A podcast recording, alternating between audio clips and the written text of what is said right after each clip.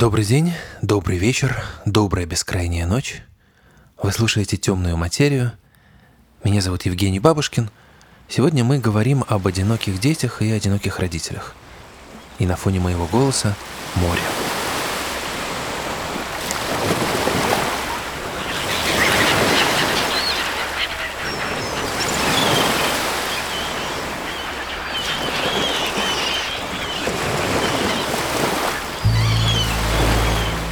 Потому что именно о море мечтает наша героиня, мать-одиночка Марина. Моя мать такая же, а воспитывала меня вообще моя северная бабушка. Одиночество в семье – это моя тема. И на фоне мое море. Белое. Сегодня вы услышите очень разные истории.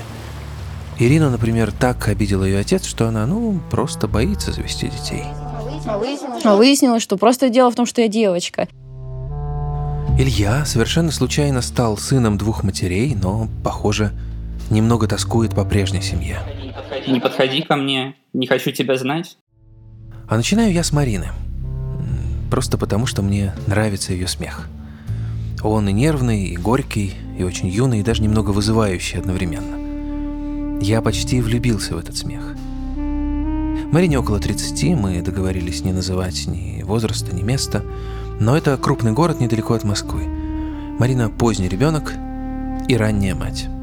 И все, что с ней было, это жесть. Не какая-то исключительная, а обычная русская жестяночка. А матери было 39 практически, а отцу было 50. Мама не хотела до этого времени детей, а тут так получилось и захотела. Она говорила, что она не встречала до этого достойного мужчину, а тут встретила, и вот так вот все сложилось. А у отца я не первый ребенок, и он хотел мальчика, а получилось вот что получилось. Я думаю, что если бы родился мальчик, то, может быть, они бы и поженились. Но так как родилась девочка, и девочка, ну, прямо скажем, не вполне здоровая, то, естественно, ему не захотелось, наверное, с этим всем связываться. Поэтому они не поженились и не жили вместе. Ну, в принципе, я думаю, это хорошо даже. Я была избавлена от домашнего тирана, великовозрастного. Вот, и детство мое было вполне себе счастливым. У него всегда есть два мнения. Это его и неправильное. Он очень жесткий человек. Э, там с самого раннего детства, например, в случае его недовольства я слышала матерную ругань, что в нашей семье, в принципе, было непозволительно, чтобы, ну, при детях матом выражаться, например. Он постоянно диктовал какие-то свои условия в квартире, в которой он даже ну, и не жил. Мне казалось, чем реже я его вижу, тем лучше, потому что каждый его приезд для меня был на самом деле жутким стрессом. Мне кажется, если она его и любила, то не при мне уже. Нет, она была очень, как бы при нем покладистой женщиной. Она не провоцировала конфликты, она совсем соглашалась, она была очень мягкой с ним. Но я считаю, что это зря. Как я понимаю, э, она не хотела, чтобы ну, у меня не было отца. Она хотела, чтобы у ребенка был отец, тем более он человек достаточно обеспеченный. На тот момент он был очень крупным бизнесменом. И она думала, что это каким-то образом ну, скажется на моем благополучии. Но фактически денег от него мы никогда не видели. Он ведет здоровый образ жизни, то есть никакого алкоголя, курения, спорт – проживание в экологически чистых местах, э, горы, санаторное лечение и лучшие специалисты из других стран. Поэтому нет, он не умрет. Когда моя бабушка еще была жива, она ему сказала вот в последний его приезд, когда они последний раз виделись, что, мол, ты бы помог бы дочери, тут и внучка уже подрастает, и девочке тяжело там одной на заработках. И он ей ответил, вот когда меня закопают, тогда пускай они все и делят. Ну, поэтому, очевидно, мои ожидания.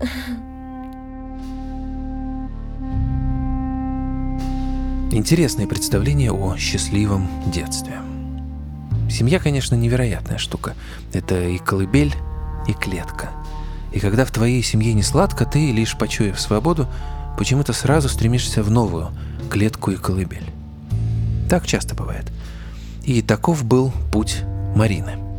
Ей было 17, когда она забеременела. Мать-одиночка – это когда в графе «отец» стоит прочерк. а я в разводе. То есть, получается, как бы и нет.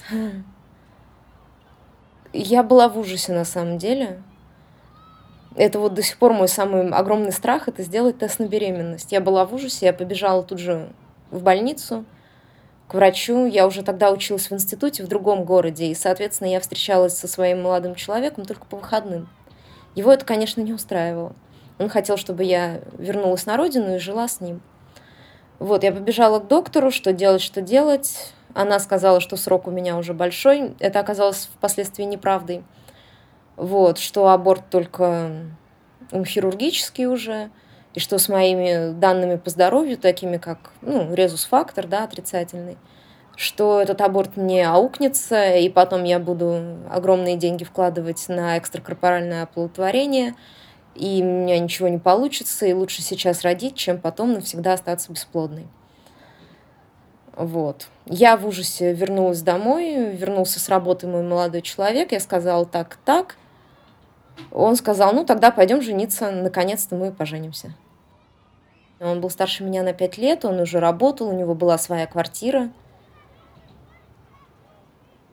Поэтому, в общем-то, как он говорил, а что еще для семьи надо? Ну, в общем-то, все есть. Зарабатывал он, конечно, очень мало, и на нас троих этого не хватало, поэтому мне очень сильно помогала деньгами моя мама. Плюс он тогда он завязал с наркотиками, он был очень пьющим человеком, то есть уходил в загулы такие. Ну, из серии «Я пошел в гараж к друзьям и через три часа вернусь», а фактически возвращался на следующее утро. Плюс мне хотелось все-таки закончить образование в Москве. И в конечном итоге я вернулась в Москву. Вернулась на учебу и успешно закончила институт. А он был очень сильно против этого. Он считал, что я должна сидеть дома с ребенком, и если мне уж так хочется, могу пойти работать продавщицей. Пять дней в неделю я такая же студентка, два дня в неделю я уезжаю домой, и, в общем-то, я уже мать. Ну, была некоторая разница в отношении, потому что все мои ровесницы, с кем я училась, ну, все веселые девочки безо всяких проблем, а у меня после развода, ну, в общем-то, были трудности с построением отношений из-за того, что я, ну, знаете, как это говорят, разведенка с прицепом. Я чувствовала, что сейчас, сейчас еще годик, и я вернусь в институт, и все будет хорошо. У меня тоже будет хорошая студенческая жизнь. Ну, конечно, становилось грустно немножко. Я им завидовала так, ну, по-хорошему, по-белому. Что вот у них всего этого нет. У них нет этой гречки для мужа. Это не рабочей стиральной машинки, не мытых полов и ребенка, у которого режутся зубы.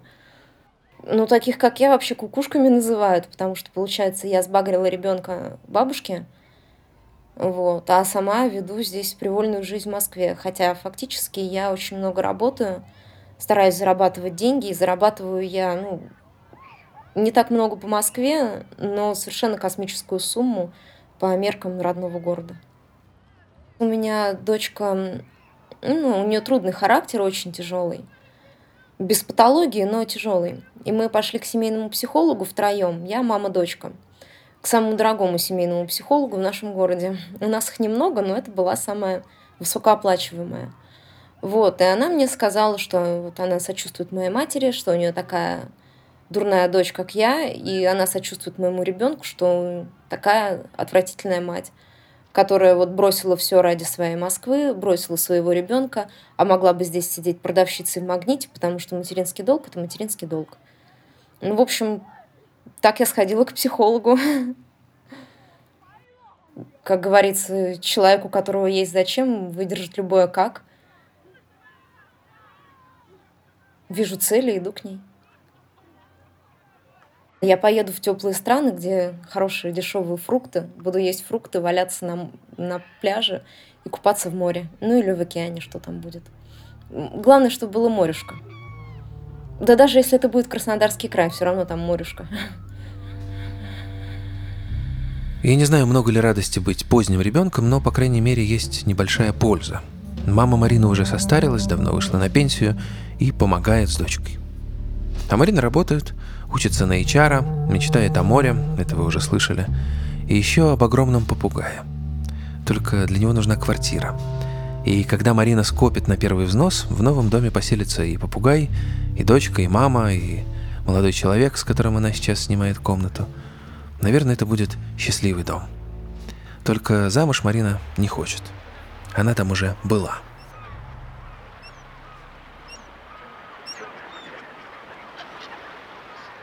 Я не хочу обидеть верных, надежных и ласковых отцов, но, по-моему, в России их как-то не хватает. Либо это просто неприятный, несостоявшийся человек, вот как у Марины и у следующей нашей героини, либо он человек хороший, но его просто нет рядом. Так было у меня. Мне отца не в чем упрекнуть, ранний развод и миграция бывает. Но в то же время во всем, что я делаю, есть какой-то фоновый к нему упрек. Я просто не могу это контролировать. И наша следующая героиня, Ирина, тоже не может. Я считаю, что полноценный человек, который уверен в себе, который не сомневается в том, что он классный, он красавчик, он все делает правильно, он и ребенку будет доносить подобные вещи. Он будет его любить, несмотря ни на что, он будет говорить, что он ценен сам по себе, а, без каких-либо условий. Вот. И, в, и в случае там, его каких-то косяков он будет подбирать правильные слова, чтобы эти косяки ребенок не воспринимал как что-то ужасное, не запоминал на всю жизнь, что вот его отругали за, за разбитую чашку, э, и теперь он всю жизнь там неуклюжий и так далее, грубо говоря. Вот. В моем случае э, я, ну, я просто перестаю хотеть чего-либо. Я просто перестаю э, верить в то, что я могу сделать что-то правильное, что-то хорошее. Когда-то отец просто не уделил мне внимания, не был со мной рядом. Он был как отец, как функция, типа там ходил на работу, приходил, выпивал, вот, да, это важный аспект, что он выпивал. Я видела его либо, э, либо пустую кровать, потому что он был на работе, либо полностью заполненную кровать, потому что он спал как бы выпивший. И все, и ничего за этим не было больше. И моя-то основная претензия в том, что люди делают детей и даже не несут за них ответственность не в плане финансовом. Да, финансово, окей, он там что-то дозарабатывал, а в плане вот морально, что нужно поговорить с человеком, с ребенком, нужно сказать ему, что он классный, несмотря ни на что. Вот. А я-то слышала только какие-то обвинения, что ты вот одета непонятно как, там одеваешься, э, а, что там у тебя в школе. Вот. А в конце концов мне вообще в 14 лет сказали, что, знаешь, вот была бы ты пацаном, я бы вообще знала тебе все. Ну, типа, я бы знала, с кем ты дружишь, чем ты увлекаешься, я бы с тобой там вместе ходил на рыбалку и так далее. А ну, а поскольку ты девочка, это все к маме, ты, главное, будь в 5 вечера дома, и все, чтобы я не переживал. И этот, я помню этот разговор досконально, а, он так сильно вообще сломал меня, то есть я думала, что вот мы сейчас сядем, поговорим, я что-то что хорошее узнаю, а, наконец-таки, э, спустя 14 лет молчания, как бы, и отсутствия разговоров с папой. А выяснилось, что просто дело в том, что я девочка такому человеку, как я, вот в таком нестабильном состоянии, в такой дисгармонии самой, периодической дисгармонии. То есть иногда у меня прям вообще все супер.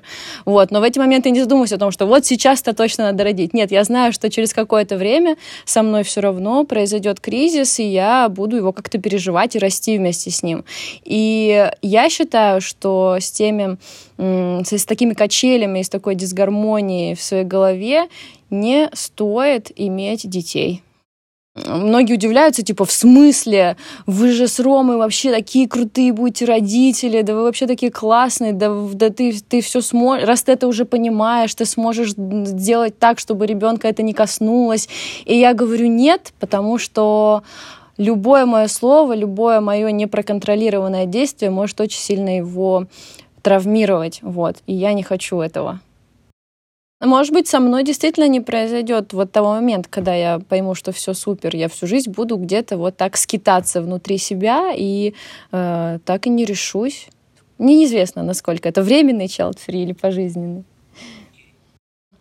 Я буду делать все классно, но где-то я все равно промахнусь, где-то я что-то сделаю не так, и это очень может сильно сказаться на становлении этого человека. А мне не хочется его это травмировать. Так пусть его не будет вообще. Так пусть его не будет вообще. Сначала я подумал, что за чушь. Ну, разве можно всерьез верить в свою разрушительность, в свою способность передать этот вирус вражды ребенку. А с другой стороны, ну вот мне 37, у меня есть чат одноклассников, там иногда обсуждают еврейский заговор, хотя половина из них евреи. Ну, в общем, гораздо лучше, когда разговор заходит о детях. У кого-то двое, трое, у кого-то пятеро уже, а я единственный пока бездетный. Наверное, потому, что я, подобно Ирине, не вырос из этого страха. Из уверенности, что я обязательно воспроизведу зло и сделаю своего ребенка таким же одиноким, каким сделали меня мои родители. По-хорошему, надо бы обсудить это с отцом. Отличная тема для традиционного созвона раз в полгода. Но я трус. Я заставляю делать своих героев то, чего сам не умею. Говорить с родителями прямо. Это мои любимые моменты в подкасте. Эти звуковые письма. Слово Ирине. Короче, мне жалко. Мне жалко, что так сложилось. Жалко, что что ни ты не проявлял никакого-то, ну, ты не проявлял ко мне какого-то внимания, интереса. Жалко, что мама тебе как-то это не донесла, что нужно проявлять интерес к своему единственному ребенку, а тем более к девочке, которой очень нужно отцовское внимание, как, как первого мужчину в ее жизни. Эм, мне очень не хватало какой-то, ну,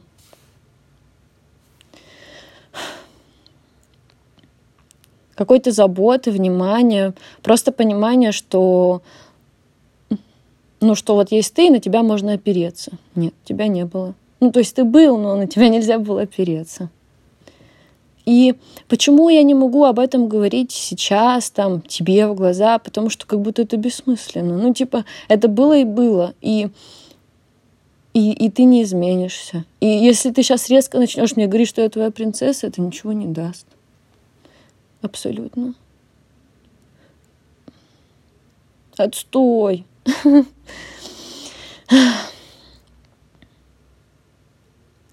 Мне бы хотелось, чтобы, чтобы, чтобы отцы были лучше.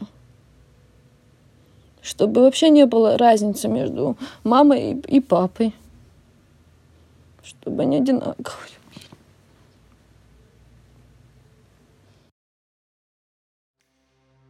Спасибо. Держись и ничего не бойся. Мне хочется это сказать каждому, кто приходит в темную материю. Вот и нашему следующему герою, Илье. Может, он и не хотел бы, чтобы родители были одинаковые, но так уж вышло. Он сын двух матерей. Сначала у него была обычная семья, она была, наверное, счастливой, во всяком случае, никто никого не бил и не мучил. Мама преподавала английский, так и познакомилась с подругой старшей дочери – Ей было 42, а то и 30, и что-то пошло не так.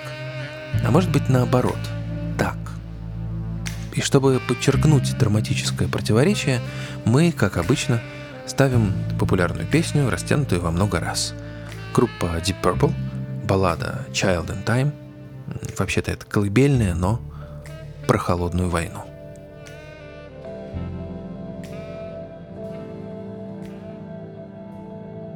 У нас состоялась э, поездка с семьей э, на машине по Европе. Вот, и в процессе поездки в одной из остановок мать мне призналась то, что, собственно, эта девушка, ей очень понравилась. Вот. И временно они с ней вместе общаются, встречаются. Вот. Но я это воспринял просто как такая временная ошибка в мозгу у матери, которая скоро должна пройти. Вот. Ну и, собственно, так и надеялся. Но потом в процессе... Э, ну и также она призналась, что в середине поездки эта девушка присоединится к нам, и мы некоторое время будем проводить с ней. Ну, я опять же подумал, пускай мать погуляет, после все станет прекрасно. В один момент, э, собственно, эта девушка призна... признается моей сестре о том, что они влюблены в друг друга с матерью, и пока не знает, что делать. Ну, моя, моя сестра была шокирована. Она... Они на тот момент находились наедине, начала на нее орать, выгнала ее из квартиры. Вот. Та, уж, та ушла с моей матерью гулять. Я в этот момент просто бегал по кругу, и наблюдал все это. После того, как возвращается моя мать моей сестре, они, она начинает орать на нее, не подходи ко мне, не хочу тебя знать, и прочее, прочее, прочее. В общем, чудесное время. Отец тоже нелегко это переживал. Он начал курить спустя лет 10. Отсутствие сигарет. И, как я потом узнал, э, э, по ночам эта девушка возвращ... Э, приходила. В... в спальню к моей матери, и они ночевали вместе, а мой отец на тот момент уходил и спал в машине. Вот, это все, конечно, было забавно. Мать с отцом беспросветно конфликтовали по поводу этого. Отец был весьма православным человеком. Он пытался иметь то, что это все грех, все, все ужасно, это нужно заканчивать. Мать обещала, что все, все когда-нибудь закончится. Я был на стороне отца, потому что считал, что все-таки моя мать, мы все 25 лет вместе, ну, 25 лет они живут вместе, я тоже всю жизнь с ними. Они помолвлены, обвенчаны, вот, и я не мог принять ситуацию, то, что мать, э, проживая эту жизнь, отказывается от нас и говорит, что все-таки она хочет быть э, с той девушкой, хотя с ней она знакома не так уж и давно. Но все же она победила. Ну, а я, собственно, ведомый аргументами отца, что это все от греха, это все неправильно, верил больше ему. Ну и был все-таки на стороне отца. Но впоследствии пришлось принять эту ситуацию и брать все зло и ненависть, что таилось в нашей семье. Моя мать, скажу, она до сих пор тоже считает себя все-таки православной женщиной, хоть и не занимается различными обрядами. Она это объясняет как, что она готова пойти на этот грех ради собственной любви и счастья. Я не знаю, счастлив ли Илья, а прямо спросить забыл. Мне кажется, он, как и все мы, немного убеждает себя быть хорошим и принимать любое решение матери. Но, как бы там ни было на самом деле, я желаю счастья и ему, и всем вам.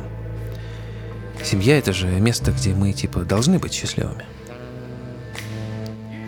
В следующей серии «Темной материи» мы поговорим про очень большие семьи. Вы услышите, о чем мечтает и что утратила мать шестерых детей, узнаете, что значит быть старшим из пяти братьев — и есть ли жизнь между родами, если они бесконечны? И можно ли вернуться к социальной жизни, если ты ее толком и не начинал? И как обычно, с вами будем мы. Композитор Вальдемар Бибоповский, звукорежиссеры Федор Балашов и Анна Летичевская, продюсер Надежда Маркелова и я, писатель Евгений Бабушкин.